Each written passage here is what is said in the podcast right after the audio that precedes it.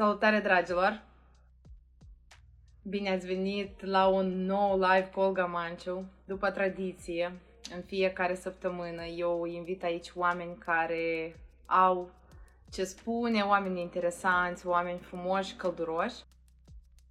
Și um, pentru toți cei care o să ne privească și o să ne asculte, vă doresc uh, uh, să vă faceți confortabil pentru că astăzi va fi o discuție cu un om foarte drag mie, uh, o femeie care, după părerea mea, este un um, gemotoc de putere, energie și forță. Vreau să o cunoaștem astăzi din altă perspectivă. Facem cunoștință cu Irina Grabazei. Probabil toți voi o cunoașteți pentru că ea este brava și puternica mămică a lui Robert, dar astăzi vreau să vorbim mai mult despre cine este Irina în afara uh, profesiei de mamă. Cum ești? Sunt ok, sunt uh, la părinții soțului meu acasă, i-am lăsat uh, copilul, i-am lăsat acasă și am venit la ei.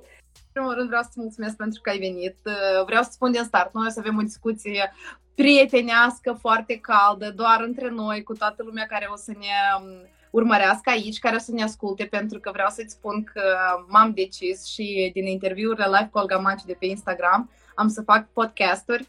Foarte tare. E, e o idee extraordinară. Cred că și după Clubhouse ai văzut că oamenii ascultă în căști și mai, mai ușor de a ajunge la, la mesaj. Da, și de aia vreau să te simți liber pentru că astăzi chiar avem uh, ce discuta. Uite, lumea deja reacționează și scrie ce invitată faină, o femeie adevărată și o mamă minunată, puternică și curajoasă. Da.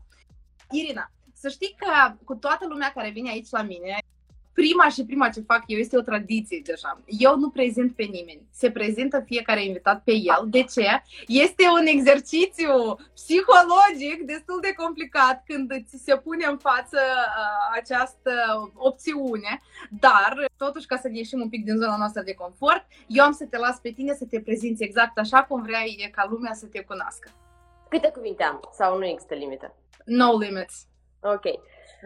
Bun, mă numesc Irina Gravazei, sunt uh, mămică, soție, fotograf, mai nou uh, parte dintr-un proiect atât de suflet mie, parte dintr-un proiect a, a familiei noastre, prin intermediul căruia îmi doresc uh, să ajut foarte mulți oameni, copii din Republica Moldova, copii cu necesități speciale, oameni cu o condiție a sănătății Uh, mai specială care nu au acces la dispozitive medicale și tratamente la noi. Foarte fain. Și dacă tot ai spus despre asta, hai povestește-ne mai mult despre ce proiect este vorba, cu ce putem noi să ne implicăm să ajutăm, ce, cum putem să fim noi oamenii de folos ție și să zicem, proiectului nou a familiei voastre. De unde a venit ideea, cum s-a născut totul și ce vreți să faceți, povestește, sunt curioasă. Proiectul este de mai de mult. Familia noastră are o, o companie care se ocupă cu echipamente medicale deja de peste 26 de ani. Doar că până acum uh, ei uh, erau business to business. Nu se adresau consumatorului final. Adică lucrau în mare parte cu spitalele de la noi, private și de stat. Și anul trecut, culmea exact, uh, când noi trebuia să ne apucăm, să ne implicăm foarte mult în, în proiectul ăsta, soțul meu Adrian, încă de când eram studenți la ASE în București. S-a trezit lui dorința asta, văzând acolo foarte multe magazine mici în care existau multe echipamente ortopedice, echipamente pentru oameni și erau mai deosebite, adică și accesul în ele era altfel și el și-a dorit foarte mult să aducă asta și la noi. Și iată, într-un final a reușit asta uh, acum 2 ani în urmă și anul trecut uh, am deschis și un magazin uh, fizic, prin intermediul căruia aducem anumite produse care nu se găsesc oriunde. Ok. Mai ales acum când am început să ne implicăm și noi, am observat că foarte multe echipamente pentru copii cu nevoi speciale nu există la noi și asta îmi doresc să, să facem aici. Vreau să, să ne implicăm noi foarte mult, să aducem lucruri și pentru uh, copii și oameni care au o condiție mai specială. Ca să-ți dau un exemplu, nu neapărat condiție mai specială, dar cred că asta m-a emoționat cel mai mult când mi-a zis uh, nașa noastră, care e sora soțului meu, a zis că în momentul în care copiii prematuri se nasc la noi, noi avem în companie, s-au născut trei tripleți și în momentul în care s-au născut, părinților li s-a zis Deci mi se ridică părul pe mâini când zic asta. S-a zis să aduc uh, saci de gunoi ca să-i pun atunci când se nasc. Pentru că nu... Și noi putem aduce, sunt niște uh, dispozitive în care copilașii ăștia sunt sterile și poți să-i pui ca să... Ca, sunt special gândite pentru copii prematuri. Și în Moldova imaginează-ți că nu se aduc pentru că copii prematuri sunt puțini și nu rentează pentru foarte multe companii. Și atunci am zis că nu. Deci vrem, vrem să ne implicăm foarte mult pe partea asta și să aducem lucruri pentru uh, oamenii care nu, nu rentează pentru alte companii, nu știu cum să... Voi îi ajutați cumva ca donație? Facem posibil accesul, să le aducem. Mm-hmm. Dar v-ați gândit și la varianta de donație, de um, ajutoare? De exemplu, Robert are un uh, verticalizator. Prețul uh, lui ar fi, nu știu, 7000 de, de euro, să zicem. Acum uh, le poți găsi folosite la un preț mai mic, să zicem. Sau, iarăși, donație de la alții. De exemplu, cei din state le primesc gratuit prin asigurare. Și ne gândim să facem o formă în care să le arătăm oamenilor cum pot beneficia de unele uh, dispozitive care sunt extrem de scumpe, mai ieftin. Chiar acum noi astăzi am achiziționat bine, nu în ultimele două zile, de fapt două dispozitive, al doilea habar n-am cât costă, dar primul ar fi cam 400 de euro și noi l-am luat cu 15 euro de pe eBay. Foarte fain! Să aducem și conștientizare legat de toate aceste echipamente super faine la care copilașii pot să, să aibă acces. Super tare! Vă doresc succes și, ca de obicei, eu, uh, dacă pot cu ceva să vă susțin, să vă ajut, uh, e nevoie doar să spuneți. Știi ce vreau să te întreb? De unde este Irina Grabazei? Unde te-a născut? Care este locul tău de baștină? Unde locuiți acum? Unde vă doriți poate să locuiți? Vreau să știm mai multe despre tine ca, ca persoană, pentru că Sinceră să fiu, am cunoscut de voi, cum am spus ceva mai devreme, din momentul când am aflat despre Robert. Am auzit că faceți fotografii despre care tot o să discutăm ceva mai târziu, dar însăși de unde ești? Nu știu, așa, pe scurt, clar, că nu poți să lăsăm așa să ne dezlegăm în totalitate, dar măcar să te cunoască lumea în mai de aproape, pentru că noi nu știm, practic, cumva, chiar am căutat asta și pe internet, dar n-am găsit tare multă informație. Așa că am să te rog pe tine să ne zici de unde vine Irina. M-am născut în Chișinău, am copilărit aici, am făcut școală tot în Chișinău, am făcut un an de marketing la ASEM și am abandonat pentru că am considerat că aș putea investi timpul meu în niște studii mult mai bune, chiar dacă însemna că pierd un an. Și atunci am decis să plecăm la București, uh-huh. împreună cu soțul meu, pe atunci nu era soțul meu. Vă cunoașteți de mult, să înțeleg. Da, ne cunoaștem mult, nu știu, aveam cred că 18 ani, deci clasa 12, deci nu știu. Ok, super! Și acolo, deci am plecat uh, la București, unde am făcut uh, și licența și masteratul la ASE. Am avut primul meu job într-un uh, magazin de echipamente sportive. Și după care am înțeles că ceea ce vreau eu să fac este de fapt fotografie. Ăla a fost primul și ultimul meu job fiind angajată undeva și așa am început să facem uh, fotografie. A apărut Yemi și după ce a apărut Yemi am simțit, a, terminasem deja și uh, masteratul și am simțit uh, nevoia să facă parte mai mult părinții mei și, al, uh, și a soțului meu, mai mult bunicii, să, să facă parte din viața ei. Și atunci am hotărât că ne întoarcem acasă deși noi activam în continuare la București. Mm-hmm. Făceați naveta. Da. Dus venit. Mm-hmm. O lăsam, pentru că atunci, în momentul în care s-a născut Yemi, părinții noștri făceau naveta. Eu nu aveam încredere în uh, bone.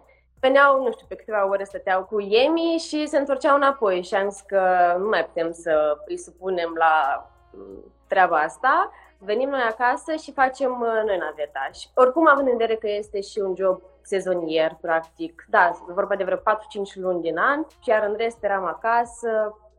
Mm, avem și aici uh, prieteni și a fost o decizie extraordinar de bună pentru noi.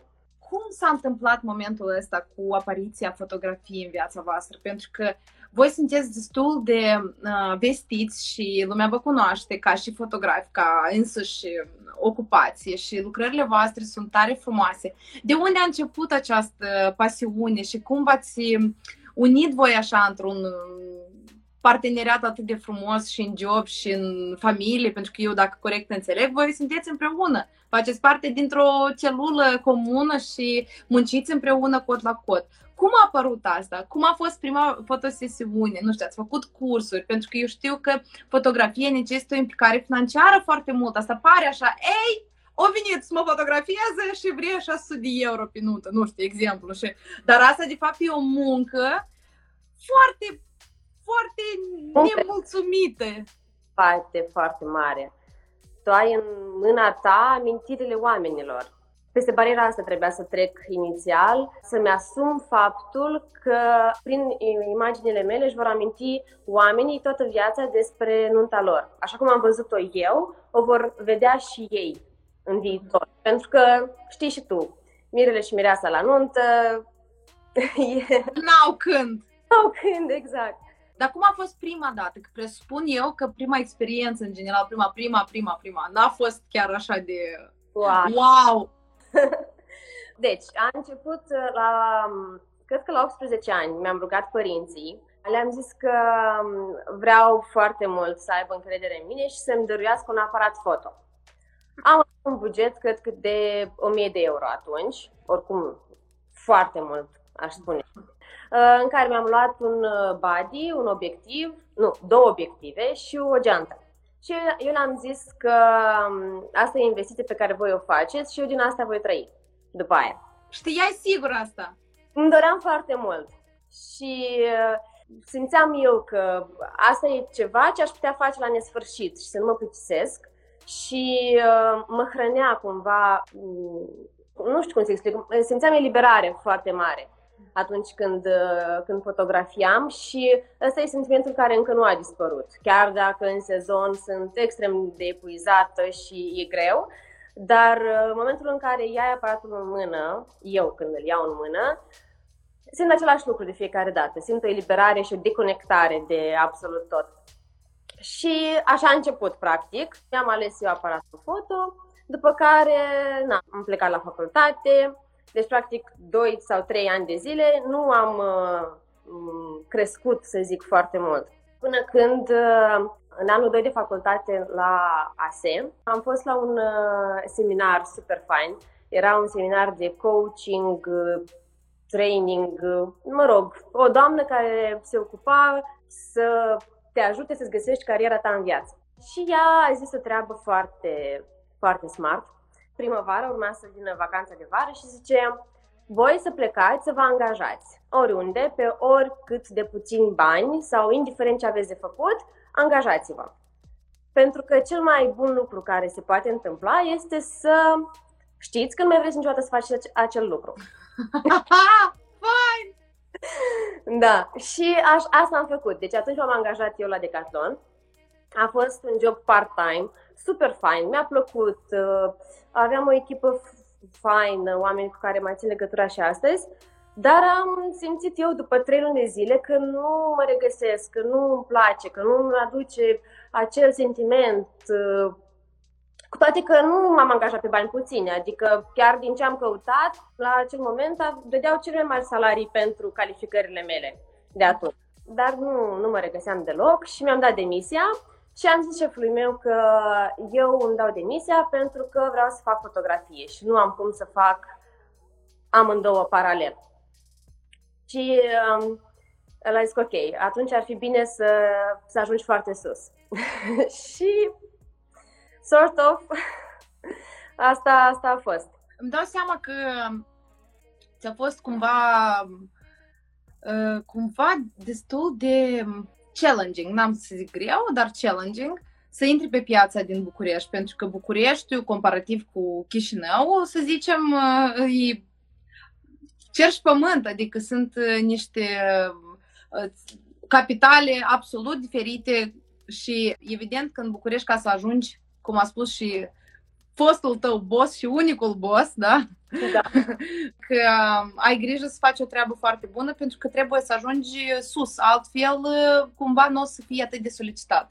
Și cum a apărut uh, sau uh, unde ai fost prima dată să faci fotografii? Uite, ai plecat de la Decathlon și mai departe? Pe lângă faptul că îmi doream să fac fotografie, am mai înțeles că nu vreau niciodată să am un șef, chiar dacă șeful meu era super tare. Nu vroiam cineva să decidă cu timpul meu. Țin minte frustrarea mea atât de mare când îmi doream foarte mult să-mi iau două zile libere și nu am putut. Și atunci am zis că nu, eu nu pot să fac asta.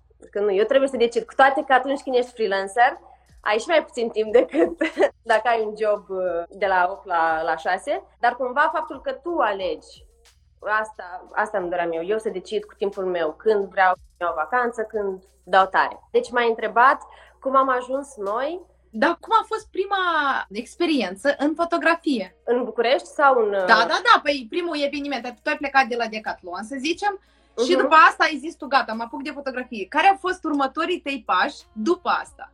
Eu n-am vrut să risc uh, cu uh, numele meu și nici nu am vrut să, să-mi iau responsabilitatea amintirilor oamenilor, așa că ne-am uh, angajat într-o altă companie care asta făcea. Dădea evenimente la care se duci să fotografiezi. Ah. Treaba asta ca să capăt experiență, pentru că noi nu știam ce presupune evenimentele lor, cum decurg, ce se întâmplă. Și atunci am zis că învățăm cu ei și a fost uh, iarăși extraordinar pentru că ne-au fost suficiente, nu știu, vreo 5-6 evenimente și am înțeles foarte multe lucruri după care, sincer, nu mi amintesc prima, primul eveniment al nostru din București. Nu, da. nu știu, nu, nu țin minte. A fost oricum foarte de mult. Cred că vreo 9 ani în urmă. Presupun că a fost foarte emoționant. Presupun. Da, clar. Sigur, am făcut foarte multe greșeli. Aveam uh, foarte multă tehnică pe atunci, deci am investit atât de mult în atât de multe obiective, genți, lumini, temir ce. Probabil ca să ne asigurăm noi că că facem bine. Că atunci când încă nu ai experiență, am impresia că te, te simți mai în siguranță dacă investești în foarte multă tehnică. Crezi tu că în tehnică este secretul, când de fapt... Skills-urile contează. Cum să lucrezi cu aceste instrumente, nu doar... Da, cu iPhone-ul treabă foarte bună.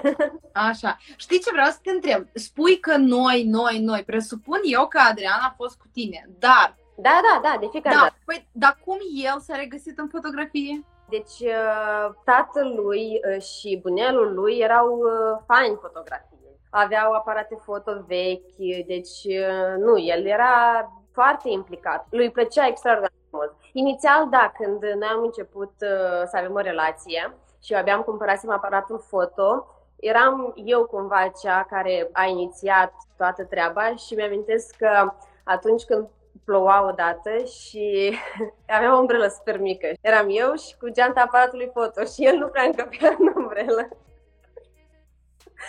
Dar după aia, culmea, acum el este cel super atent și, doamne, deci dacă îi pun obiectivul, nu știu cum, dacă îl scot, nu știu cum, mă ceartă. El este super implicat și îi place foarte mult uh, treaba asta.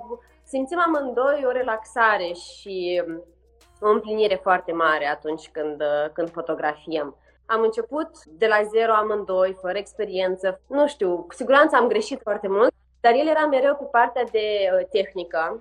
El e fascinat să caute inform- uh, A plecat în state, trebuia să plecăm amândoi cu work and travel, eu n-am primit viza de două ori și a plecat el singur.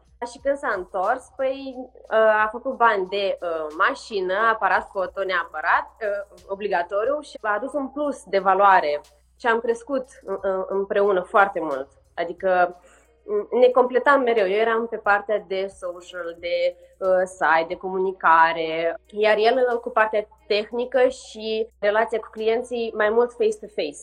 Lui să vorbească, el, el nu este cu mail-ul, el ia telefonul și vorbește și rezolvă și ne, ne completăm foarte mult și uh, chiar înainte să nasc pe Robert, luasem foarte multe evenimente separate și ne era dor de nunți împreună, pentru că e altceva, e un alt uh, outcome, să zic așa. Adică și noi ne simțim mai bine. Nu vorbesc outcome pentru client, vorbesc pentru noi. Cum ne simțim noi, faptul că ne-am împărțit atât de bine parte din nuntă. Eu sunt cu detaliile, Adrian este cu portretele și cu ședința foto, Deci ne, ne place foarte mult. Uh, Vă place ceea ce faceți și asta de fapt este cel mai frumos pentru că atunci când un om își găsește misiunea în viață sau uh, locul în care se simte cel mai bine, indiferent uh, unde este acel loc și cu ce se ocupă el, dacă asta îi aduce cu adevărat satisfacția, asta e cu siguranță un rezultat de top. Spunem, te rog frumos, sunt tare curioasă. Tu ai oameni de la care te inspiri. În legătură cu fotografia? În legătură cu tot. În primul rând cu fotografia, dacă toți suntem în subiectul ăsta. Dacă sunt oameni la care uite, te uiți și zici, vreau și eu așa sau eu tot am să ajung așa, știi? Ceva de genul ăsta. Legat de fotografie, am uh, mai degrabă locuri în care vreau să ajung să fotografiez. Visez foarte mult să ajung să fotografiez, să am nunți în uh, lacul Como, în Italia. Îmi pare de vis tot ce se întâmplă acolo, fiecare colț și California, doamne, deci mi-aș dori enorm de mult să ajung să fotografiez în California, iarăși, oriunde. Am înțeles. Care a fost cel mai îndepărtat punct pe hartă în care ați avut voi de fotografiat un eveniment? New York. Ah, Chicago, deci Chicago e mai mare. Mai departe. Da, deci Chicago. Mm-hmm. Totuși America. De ce te întreb? Pentru că am văzut pe pagina ta de Instagram, în general în Google Search, când am pus numele tău, apar foarte multe fotografii din America. Și vreau să te întreb, chiar sunt curioasă, cum ați ajuns voi acolo? Ce ați făcut? Cât timp ați petrecut acolo? Cât de mult v-a plăcut? Pentru că, sinceră să fiu așa eu ca un om dintr-o parte, doar și șuitându-mă la poze, mie mi se pare că voi acolo vă simțiți tare bine. Chiar azi uh, mi-a amintit telefonul că patru ani în urmă eram în, uh, în America și da, plecasem uh, pentru o nuntă, atunci era la, la New York și deja am, am hotărât noi că dacă tot facem drumul ăsta să mai și vizităm și am stat cam o lună. Cum am ajuns? Prin recomandare. Recomandare, recomandare, recomandare și ne trezim cu mail, hei, bună, avem și noi o nuntă, nu vreți să ne fotografiați. Mm-hmm. Deci, practic, nu am făcut ads-uri sau nu am investit în promovare propriu-zisă.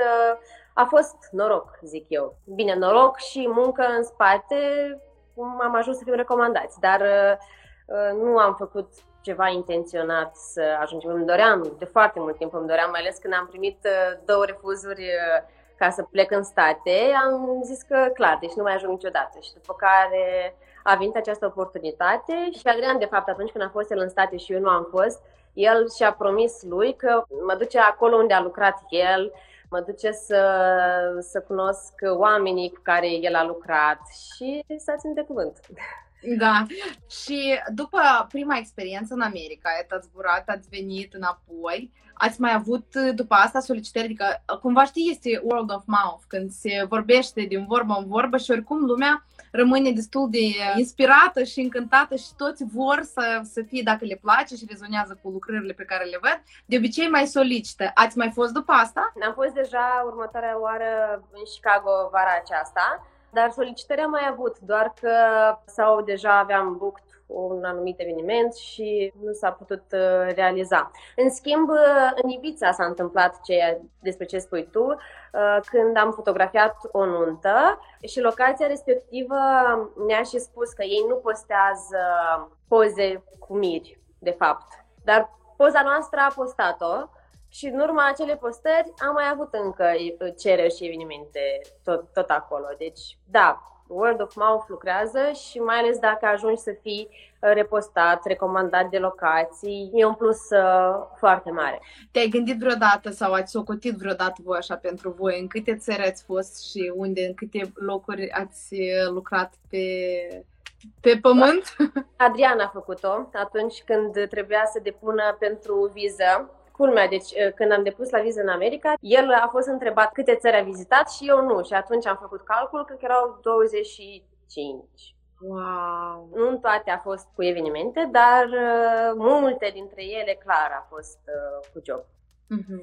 Am înțeles. Foarte tare. Știi că mie foarte mult îmi place, în genere, parcursul ăsta al vostru, pentru că e tare curios faptul că voi, într-adevăr, totul ați făcut împreună. Și e tare frumos că voi vă dezvoltați împreună, sunteți unul pentru celălalt și presupun că sunteți și cei mai buni prieteni și cei mai apropiați unul pentru celălalt și asta și vă face pe voi atât de frumoși în primul rând, și în al doilea rând atât de puternici. Pentru că presupun eu că perioada asta de încercare pe care ați avut-o voi de un timp așa destul de mult, pe voi și mai tare v-a unit. Dar um, cumva, știi, greutățile au două ieșiri din situație. Ori ele da. te unesc, ori ele invers. Da. Și eu cum, eu nici măcar nu pot să presupun cum a trecut la voi tot așa, dar eu pot să mă uit din perspectiva mea că noi când am avut și noi o problemă cu băiețelul nostru, uh, am fost destul de stresați și deseori chiar ne descărcam unul pe celălalt pentru că nu mai rezistam. Voi, atâta timp, lucrați împreună, sunteți împreună, cum? Cum rezistați? Cum vă creați relații și care este, după părerea ta, nu formula, dar totuși așa, măcar niște secrete ale unei relații frumoase, cu respect, trainice și puternice. Nu știu dacă, dacă există o, o rețetă care ar fi general valabilă pentru toți, pentru că ceea ce funcționează pentru noi și lucrurile pe care noi le apreciem, alții cu siguranță nu le apreciază la fel de mult sau contează mult mai puțin. Pot să zic doar că la noi faptul că ne respectăm în primul rând unul pe celălalt și timpul celuilalt și ne dăm timp unul celuilalt, faptul că noi lucrăm împreună pentru noi nu este un uh, dezavantaj. Acum asta și amintesc de mult și realizăm cât de mult nu este dor de acea perioadă în care să, să fim 24-7 ancorați doar în muncă și nu o văd ca un test al relației. Nu este. Pentru noi este o plăcere, efectiv, să fim împreună și în job. Cu siguranță nu a fost așa mereu. La început, până să ne dăm seama fiecare și ce face mai bine și în ce să se implice mai bine, uh, cu siguranță am avut multe divergențe, dar cred că ăsta e secretul. Cum ziceai și tu, că atunci când apare o greutate, ai de ales. Ori mergi înainte, ori you face it, ori uh, oamenii merg separat. Cred că o greutate asta, de fapt, îți arată. Dacă poți să mergi înainte Uh, exact așa sau, uh, sau nu. Este un test. Aș tinde să zic că uneori oamenii renunță mult prea ușor. La toți le este greu. Poate și societatea care ne arată doar cupluri fericite. Și atunci când tu realizezi că asta nu este la tine, crezi că ceva nu este ok. Când de fapt eu una cred că cu toți avem greutăți. Important este să mergi înainte, să discuți foarte mult, să cauți o variantă de, de compromis. Eu foarte mult rezonez cu ceea ce zici tu, pentru că până la urmă, într-o relație, relație foarte mult contează comunicarea. Indiferent ce se întâmplă, noi trebuie să comunicăm că suntem în doi. Bun, am vorbit despre Irina, uh, cea care iubește fotografia, am vorbit despre ce faceți, cu ce vă ocupați. Vreau să trec la altă latura ta, care mie mi se pare absolut fenomenală. Este Irina mamă. Pentru că îmi dau seama și eu știu despre ce zic, în momentul în care apare în viața noastră un copil, asta e un fel de întoarcere la 360 de grade și începem tot la început, știi? Dacă pot să zic așa. Uite, chiar vreau să ne povestești un pic și să intrăm un pic în amintirile tale despre momentul în care ai aflat că ești însărcinată cu mm, Emilia și cum a decurs tot procesul, ce s-a schimbat în tine atunci când a apărut primul tău copil și fetiță, îmi dau seama, eu nu știu cum e să fii mamă de fetiță. Da, cel puțin pot să presupun că este ceva uimitor, ca și la băieței, de fapt. Vreau să ne povestești despre momentul în care ai aflat că ești însărcinată și presupun că voi erați foarte implicați în job.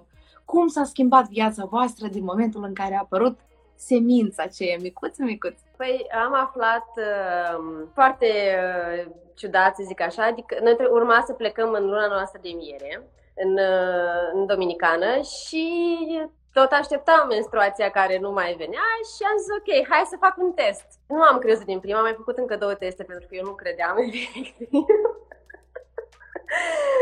și eram amândoi extraordinar de fericiți pentru că mi se pare un dar de la Dumnezeu, adică noi aveam cumva o frică deja, uh, având în spate cunoștințe, prieteni care atât de greu ajung să aibă un copil, îmi părea incredibil cum atât de repede să avem un copilaj și mi-am și acum, uh, a doua zi urma să, să zburăm, aveam emoții legate de zbor, cum va fi și atunci am stat pe mama și am zis și, da, i-am zis în ideea în care știu că ea mă poate calma foarte ușor în, în, în legătura asta. Și așa a fost, că stai liniștită, va fi bine, zborul va fi ok. Na, la prima sarcină nu știam ce am voie, am, am dat pe Google ce am voie să mănânc, ce nu am voie să mănânc, ce am voie să fac. Deci eram super speriați amândoi. Și mi-amintesc că atunci când am, trebuia să ne trezim pe la 4-5 dimineața și Adrian era convins că e fetiță și mă trezește și mi zice, fetele tati, hai la mare. a fost super cute. Ne-a schimbat complet. Emilia, mereu zic că cred că un copil e și un test iarăși al, al relației, pentru că trebuie să dai foarte mult de la tine. Nu zic că renunți la persoana ta, dar um, totuși același fapt că atunci când na, vrei să privești un film și nu poți să-l privești sau vrei să... Timpul tău nu mai este al tău. Este un test, dar uh, este cea mai frumoasă răsplată care poate să existe un, uh, un copil. Iar legat de job, asta făceam. Uh, ne chemam părinții ca să stea făceau naveta în uh, anul respectiv. Am în vedere când era însărcinată, adică clar, când au venit părinții. A fost uh, iarna. Ah! am scăpat. Da, am fost la, uh, am născut în iulie și uh, oricum anunțasem deja clienții că, hei, uh, Irina nu va putea să vină, adică eu îmi doream foarte mult să vin, doar că mă duceam uh, în prima parte a zilei și când simțeam eu că nu mai pot, plecam pur și simplu pentru că era oricum cineva în locul meu. Sau deja semnam contractele pentru un fotograf. A fost easy. Mai scurt, important să faci time management corect, copilul nu încurcă cu nimic la nimic. Este o chestie, iarăși, foarte faină și deva la București, um, care ei au avut copil studenți, au zis că erau, nu aveau bani de nimic și um, el era actor, este în continuare actor și zice, să știi că un copil nu vine niciodată cu nimic. Și așa a fost și la ei, adică după ce uh, s-a născut, au început să aibă contracte și au crescut și, um, și la noi la, la fel, noi am început să creștem și profesional foarte mult atunci când s-a născut Emi. Pentru că am zis că, hop, deci avem un copil, trebuie să provide more, uh, trebuie să avem grijă să o educăm, uh, să ne facem și noi timp mai mult, să-i oferim educație în primul rând. Și de aici a venit și necesitatea asta de a câștiga și mai mult și de a petrece și timp calitativ cu copilul. Da. Uh, eu, cumva, fiind urmăritarea ta și um, urmărind uh, viața voastră. Eu sunt tare curioasă să vă văd dintr-o parte cum uh, interacționați voi cu, cu ea. Pentru mine este o fetiță foarte matură pentru vârsta ei, așa o văd eu. Este atât de înțelegătoare, atât de deșteaptă. Ea s-a autocreat așa sau totuși voi v-ați străduit să o tratați ca pe un matur, să-i explicați, adică voi cu ea vă, cum spunem noi, știi, vă, vă susuiți cu dânsa sau ea totuși se creează singură, așa cum ea este? Noi o alentăm foarte mult, adică tot ce ține de cum vorbim cu ea, citim povești, vorbim mult, dar um, mereu am tratat-o uh, cu același respect și explicam lucrurile la fel ca și cum le-aș explica și unui adult, doar că pe înțelesul ei. Nu am mințit-o niciodată. La 6-7 luni când plecam din casă și deja înțelegea că plec, îi ziceam, hei, mami pleacă și chiar dacă plângea, vroiam să înțeleagă că plec și după care eu mă întorc, nu plec de tot. Și asta am, am încercat să le transmitem și părinților noștri, că noi nu o mințim, o tratăm cu același respect ca și cum am tratat toți, toți oamenii din jurul nostru. Ea oricum este deosebită, dar na, fiecare părinte zice copilul e deosebit, deci nu, uh, nu zic ceva în plus. Nu știu exact ce am făcut în educația ei, ea știe că este foarte importantă pentru noi și că toate deciziile pe care le luăm sunt în folosul ei și încercăm deja să o și implicăm în, în decizii. Spre exemplu, acum are o săptămână de când a venit abia astăzi acasă, a stat o săptămână la bunica. Ea asta și-a dorit. Eu una nu mai puteam de dor, vreau să vin acasă. Iar ea a zis că, mami, dar mai pot să mai stau, mai pot să mai stau și îi respect uh, deciziile, pe cât posibil, uh, desigur, știi? Da, da ea mi se pare un copil foarte, spun, matur și înțelegător. Ea are o privire atât de... Eu știu că dacă eu o să mă așez cu ea să stăm la vorbă, ea o să mă înțeleagă. Și eu pe ea la fel. Da. Asta e un compliment pentru voi, pentru că copiii sunt uh, o reflecție foarte bună și um, absolut sinceră a părinților și când uh, o vezi pe ea așa, de matură, cum vorbește, cum se exprimă, ce desenează, ce idei are, e foarte ingenioasă, are tot felul de idei și dacă mai prindeți să arătați asta pe online, asta chiar e un fel de um, așa da, știi? Așa da, pentru că uh, uh, fata voastră este un exemplu de copil uh, matur, bine educat, foarte înțelegătoare și foarte fain. Vă sunteți bravo, asta e compliment din partea mea și eu sunt sigur că toată lumea care o să vă urmărească de aici încolo sau care vă urmărește e de acord cu mine pentru că, într-adevăr, aveți o relație ca două prietene. Adică, nu știu, nu, nu se simte, știi, sentimentul ăsta de că asta e mama, da, asta e fica. Dar voi cumva e un fel de egalitate. Asta mi-am dorit să fim, suntem de la egal la egal, știi? Cumva am observat, uh, spre exemplu, noi când ne-am mutat, anul trecut, exact înainte ca să-l uh, avem pe Robert, ne-am mutat uh, ca ea să aibă camera ei. Și a fost o mutare super ușoară. Nu m-am așteptat să fie um, așa ușor, chiar dacă n-am. Mai venea noaptea la noi. Dar uneori parcă mă și speria așa, zic, wow, dar, dar de ce alți părinți au probleme cu mutatul și noi nu, știi? Uh, cred că mai avem uh, norocul la capitolul ăsta și de grădința la care o ducem, pentru că noi nu am, uh, am încercat cei drept grădinițe tradiționale uh, de la noi și am ajuns uh, într-un final la grădinița Waldorf, care există la noi. Bine, după care a ajuns la o altă grădiniță și aici are o educatoare care efectiv simte fiecare copilaș. Și este incredibil cum, uh, mai ales anul trecut, când eram noi în toată povestea, cum educatoarea o simte atât de bine și uh, reușește să, um, să-mi comunice mie și să-mi dea niște sfaturi super faine, care nu știu dacă, dacă fără ajutorul ei um, aș fi reușit uh, la timp să intervin cu foarte multe lucruri în uh, tot ce ține uh, ea și găsirea de sine și exprimarea ei. Adică am avut un, un ajutor foarte bun și mă simt foarte în siguranță când o las acolo. Mm-hmm. A trecut ceva timp și cred că tu deja ești mai ok, că noi oricum nu putem să trecem acest subiect pe lângă și să ne facem că el nu pentru că noutatea care a venit um, așa din nici de unde, nu știu cum, a venit despre uh, Robert și mai întâi de toate, dacă tot vorbeam de Emilia, să-i mai acordăm mie un pic de atenție că merită. Uite, apare un copil în familie și copilul se obișnuiește că el este în jurul uh, centrul atenției din partea la toți cei care vin, care îl înconjoară iar când vine încă un copil, de multe ori uh, cei mai mari un pic sunt geloși, sunt, uh, nu înțeleg ce se întâmplă, de ce mami are burtică, de ce copil, a apărut un copil, de unde s-a luat copilul, uh, mai puțin atenție mie pentru că este copilașul. Și în momentul în care voi l-ați născut pe Robert, eu îmi dau seama că voi încă nu știați diagnoza și tot, tot, tot, adică v-ați aflat dacă nu greșesc, la două luni. O lună, am o, înțeles. Da, da, da.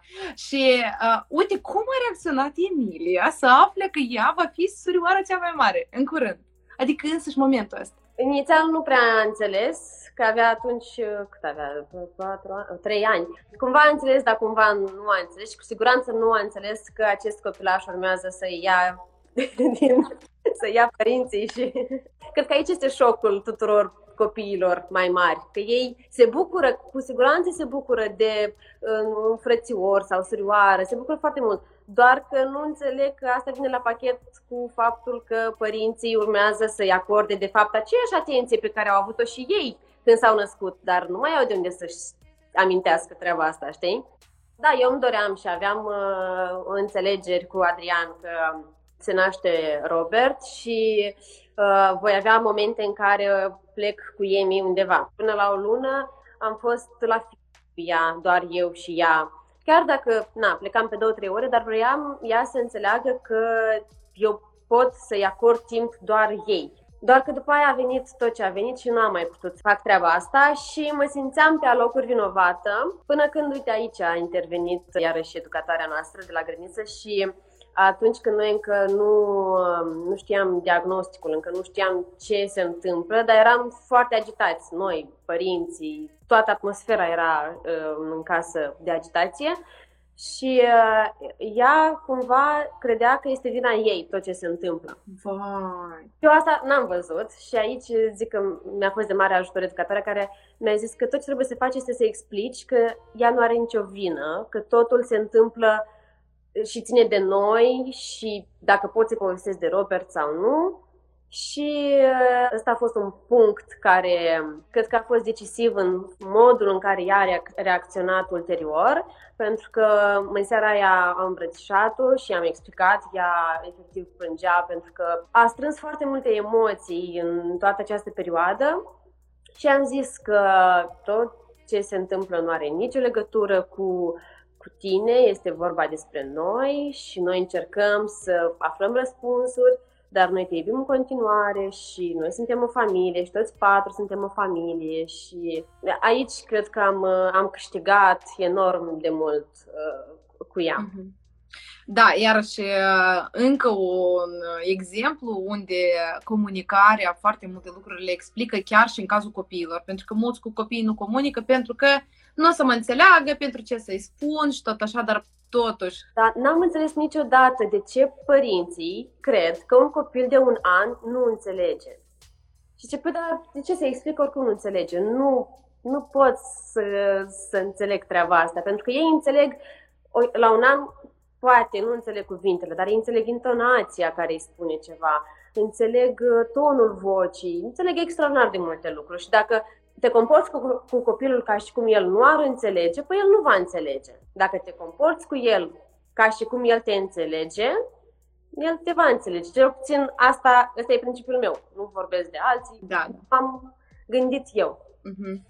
Uite că apare Robert și voi aflați uh, noutatea care acum zic eu s-a soldat cu bine și avem un rezultat frumos de care noi toți, cred că toată țara, toată lumea. Deci, efectiv, ați mișcat din loc o planetă întreagă. Așa cred eu, pentru că datorită vouă și datorită cazului lui Robert, s-a aflat despre acest diagnostic, s-a făcut mult mai vociferat că există așa ceva, pentru că până la Robert, recunosc foarte sincer, nu știam nu știam de zolghezma, de toate chestiile astea despre care voi povesteați. Adică eu nu știam efectiv că există așa o problemă și o, un diagnostic așa, da?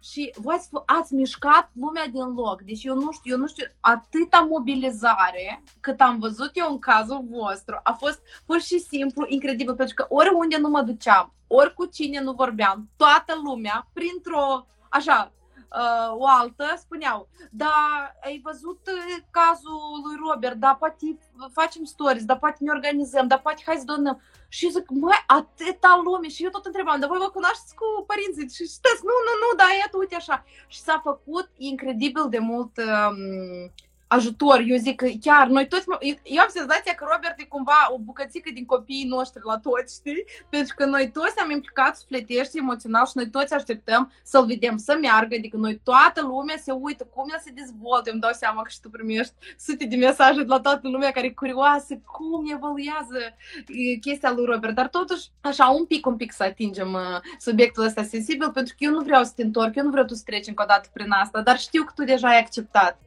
ai primit-o, se vede după felul tău în care tu te manifesti și asta e tare frumos. Voi toți ați primit-o foarte frumos și uh, Emilia la fel.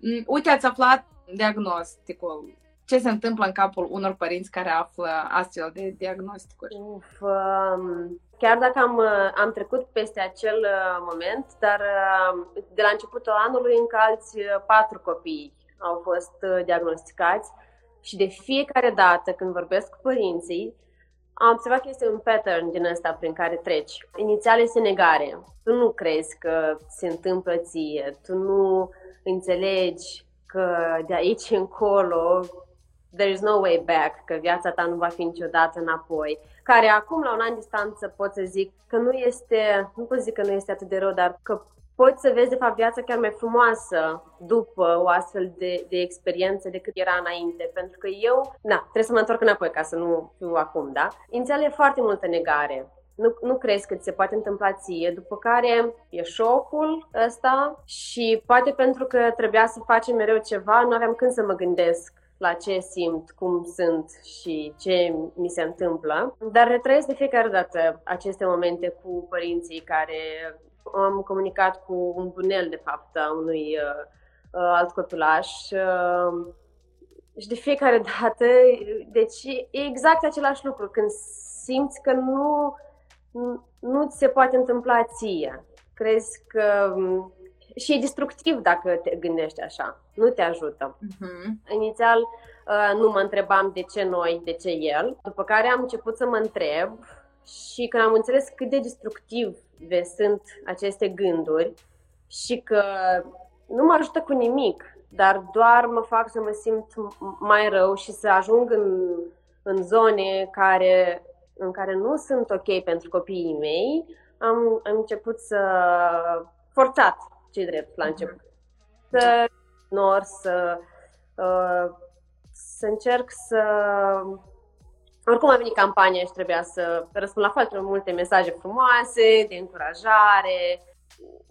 pentru noi, practic, faptul că am avut uh, oameni frumoși care ne-au fost alături, uh, părinți, prieteni și oameni care ne dădeau mesaje, părinți care au copii poate mai mari deja cu semea și uh, ne încuraja, îi urmăream alți copilași și vedeam că, hei, uite, au uh, reușit să meargă, reușit să, să se ridice, reușit să facă chestii. Uh, asta ne-a dat, uh, ne-a dat speranță și am zis că, ok, eu am să fac tot ce pot, dau maxim ca să obținem și tratamentul și tot și după aia văd ce rămâne de mine. Dar momentan nu aveam e cumva foarte nedrept că ai și, ești și contra cronometru, nu ai timp să te gândești ce se întâmplă, mai ai uh, și un copil mai mare care trebuie să fii și lui alături, uh, de aici și campania care efectiv ne-a stors de puteri și acum când, uh, când văd alți copilași care încep campanii, zic, Doamne, dar nu există o cale mai scurtă, asigurările astea, nu vrea România să aprobe odată, pentru că este foarte, foarte greu să, să duci o, o campanie. Mi-am amintit anul trecut, în, de 8 martie, început să o campanie asta în care femeile își donau uh, din, uh, din lucruri. Era superbă, foarte frumoasă, dar epuizant în același timp, adică e greu. Și am avut norocul noi că am avut mulți oameni care s-au, s-au implicat, cum spui și tu, știi? Uite, cum s-a făcut așa că despre Robert a aflat efectiv tot grupul pământesc, adică cel puțin moldovenii și românii de peste tot știau despre Robert. Cum s-a întâmplat asta? Adică v-ați trezit, că eu îmi dau seama că voi ați pornit o campanie, îmi dau seama că s-au implicat, s-au implicat foarte multe ONG-uri, da? Dacă nu s-a implicat nimeni, voi singuri? Mai am apelat la... dar nu, nu. Practic a fost ringierul din România, dar am făcut noi contract cu ei ca să putem uh, să primim donații din partea firmelor prin intermediul lor și alte donații, dar nu. Dar GoFundMe, asta ați făcut voi, pagina de Facebook, Instagram, tot ce se întâmpla era făcut de voi. Da. Mie mi s-a părut um, și mi se pare până ziua de astăzi că ceea ce ați făcut voi este chiar demn de o istorie, de o carte, de o, un film, pentru că a fost un parcurs care la toată lumea undeva intuitiv, deci în culoare eu auzeam vorbe de genul Măi, dar noi doar înțelegem că ei n strâng banii ăștia, dar pentru și lor le trebuie, nu știu cum. Și după asta tot oamenii ăștia făceau repost, postau și zic, uite cât de tare a fost afectată lumea, că inițial lumea era sceptică, pentru că suma de... Care era suma? 2 milioane 125 de mii de dolari. Deci 2 milioane, gata, asta e suficient, pur și simplu, de dolari, da? Asta e suficient să înțelegi că este o sumă pur și simplu enormă și când mă uitam cât de multă lume s-a activat, am înțeles că totuși bunul și bunătatea va câștiga întotdeauna și este foarte mult. Eu, eu îmi dau seama ce sentiment de recunoștință ai tu în tine, pentru că noi toți, chiar cei care au donat, cei care v-au fost alături, noi o făceam pentru că noi am vrut să vă susținem pe voi și am vrut să vă arătăm vouă că noi suntem aproape și cumva ne-am creat așa familii de oameni, prieteni în care noi comunicam despre Robert, adică noi datorită lui Robert am prietenit, nu știu, am făcut uh, diferite evenimente împreună pentru că, uite, într-un moment am început a discuta despre el. Și ziua în care tu ai spus că totul este gata și voi zburați, deci efectiv pe coronavirus, în plină carantină. Adică vreau să-mi povestești emoția, iată asta, din ziua în care tu ai înțeles că voi ați luptat pentru un rezultat care are sfârșit, are o continuitate. Știi care e faza? Am avut atât de multe decepții până atunci, că drumul acesta poate fi mai scurt, încât atunci când chiar s-a evit ocazia, eu nu mai credeam. Eu eram, că nu, vedeam acolo cifra sau vorbeam la telefon și eram, ok, poți să zici orice, nu se întâmplă. Știi, cu toate că vorbeam cu o persoană care chiar avea putere să, să schimbe ceva comparativ cu multe altele, dar am avut, încă înainte de campanie, am încercat alte soluții. Pentru că um, Zolgezma, odată acceptat în, în America, Uh, până atunci erau diferite trials, adică um, trial este mm, când primești vaccinul gratuit din partea companiei, pentru că ești în studiu.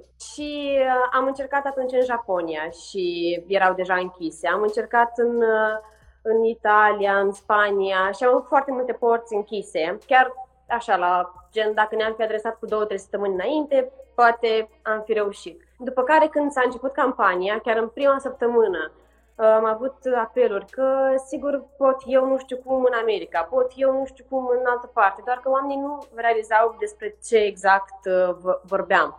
Am avut o speranță că atunci când ajungem la un milion, am cerut să discutăm cu Novartis, compania producătoare, și să negociem, renegociem, să dăm, transferăm suma asta de un milion de dolari totuși și restul în rate sau așa. Și da. nu nu negociază, cu toate că știu cât de important este timpul în uh, semea. Și am primit uh, ultima care mi-a pus uh, capac toate credibilitatea, na, să cred iarăși că poate fi mai scurt drumul, a fost când exact înainte de pandemie cineva ne-a promis că poate obține, diferența aia erau pe atunci vreo, cred că 900.000 de dolari, în două săptămâni. După care a venit uh, pandemia, carantina și gata. Și în momentul ăla am zis că, a nu, a mai fost după aia și cineva de la minister și, mă rog, multe, multe decepții și cel mai rău atunci când ai o decepție de genul ăsta este că te bulversează atât de mult, îți dă speranțe false și tu crezi că se poate întâmpla mai repede și atunci lași garda jos, știi? Și ne opream poate puțin din campanii sau nu avem același uh, avânt, pentru că mereu trebuia să fii creativ, trebuia să faci ceva nou, trebuia să uh, le readuci aminte oamenilor să, să doneze și era foarte greu. Deci ziua în care știam că nu se întâmplă era... Îmi dau seama, o scădere emoțională. Da. Și în momentul în care ne-a sunat uh, cineva din România și a zis că, hei, cunosc pe cineva care cunoaște pe altcineva și s-ar putea să obținem nu știu ce, eram ok, whatever. Dar mi-am promis mie că eu nu am să înlătur și am să zic nu, stop. Eu am să zic ok, bine, te ascult, hai să vedem ce se poate face. Și deci zic, în momentul în care chiar am primit oferta și chiar am văzut suma și am înțeles că de fapt este ne-a rămas foarte puțin, eu nu credeam. A trebuit să citească toți din familie și să-mi zică, hei, trezește-te ca să, ca să înțeleg.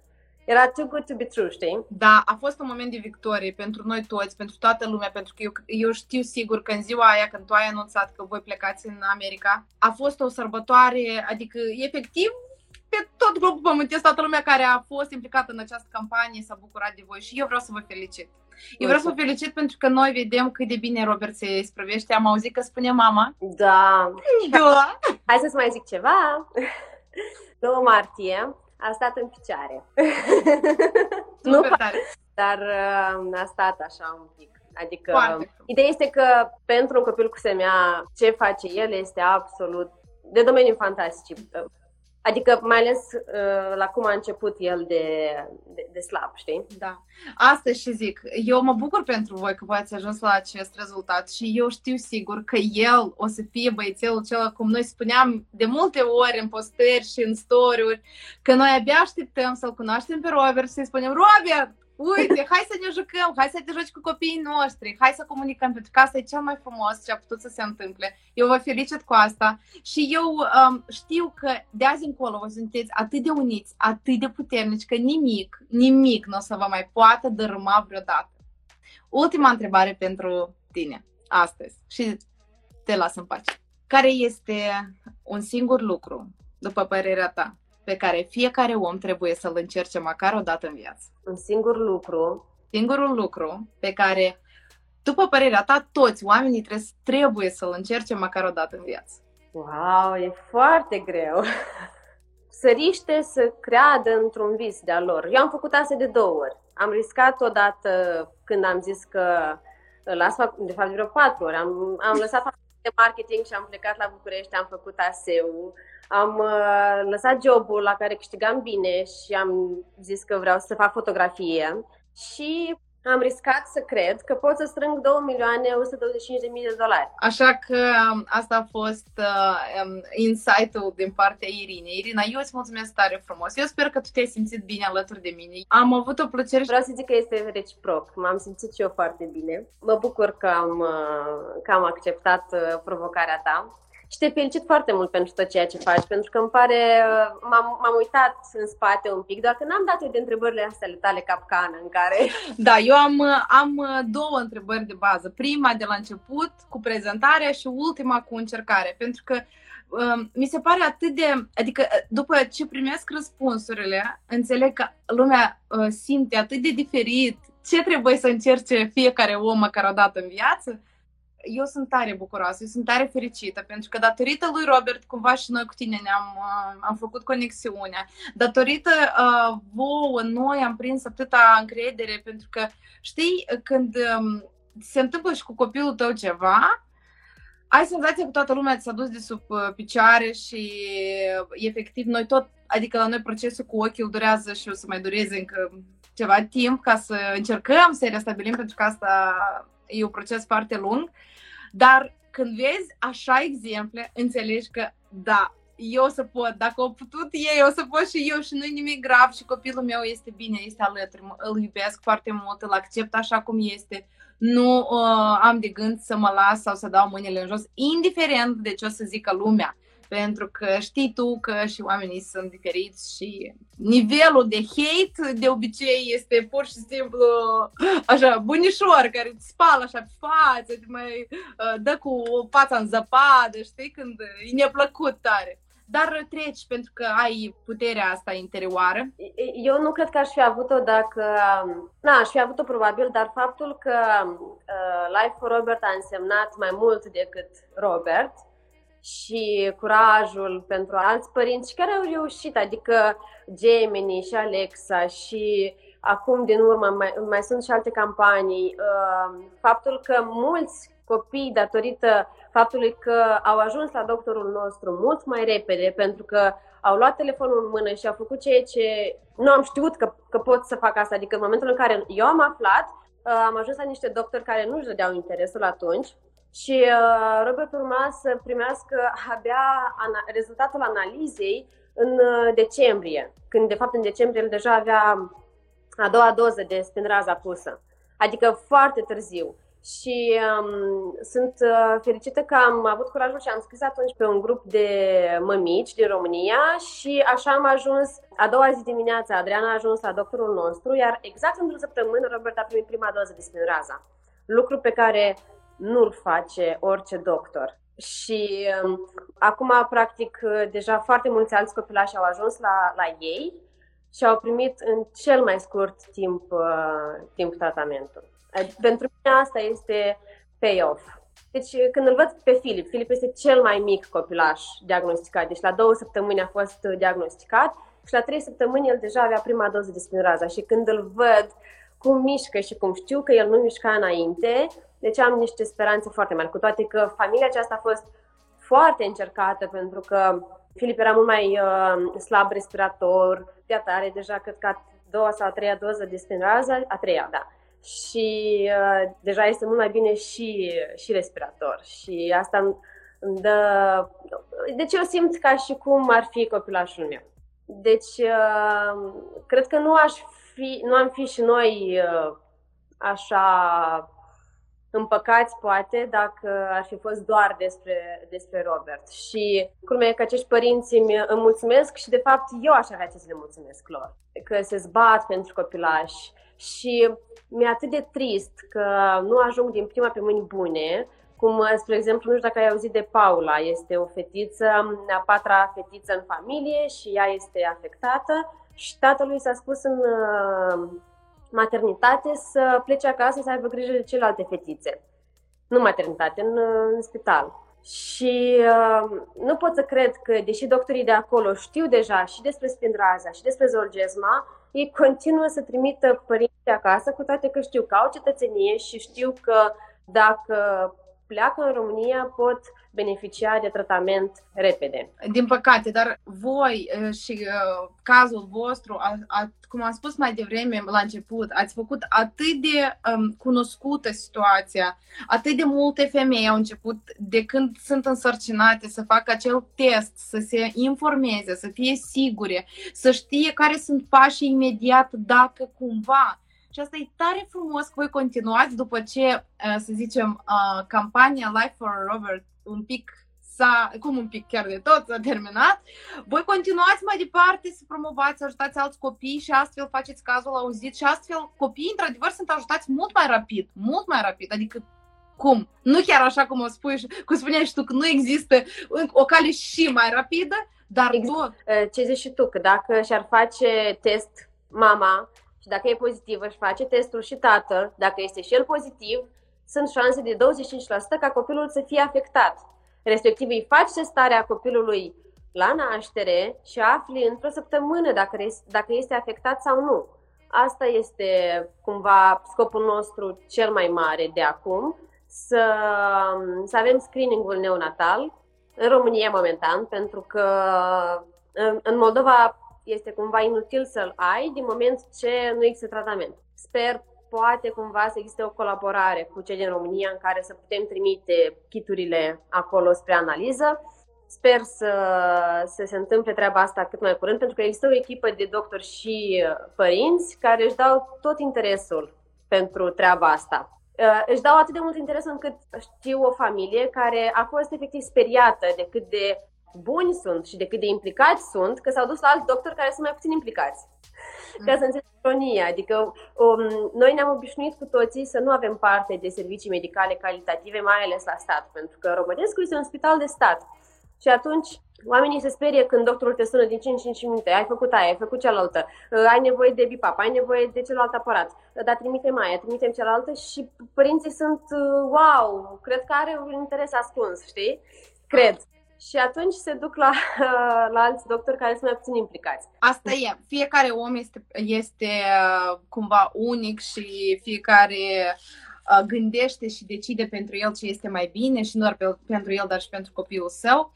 Uh, eu vreau să vă felicit pe toți cei care au fost astăzi aici, toți cei care s-au implicat, toți cei care continuă să se implice. Uh, vreau să vă felicit și pe voi, Irina, pentru că, într-adevăr, voi sunteți un exemplu și cât de tare, că eu știu că tu ești modestă și eu știu că tu de fiecare dată spui că oi, o să-mi cresc urechile, nu spuneți asta, dar așa este. Voi ați dat dovadă de cum să fim puternici, cum să nu dăm mâinile în jos, cum să nu cedăm niciodată, indiferent de toate circumstanțele. Și, într-adevăr, lecția care ne-a predat Robert, care ne-ați predat-o voi, a fost înțeleasă de noi toți cei foarte bine.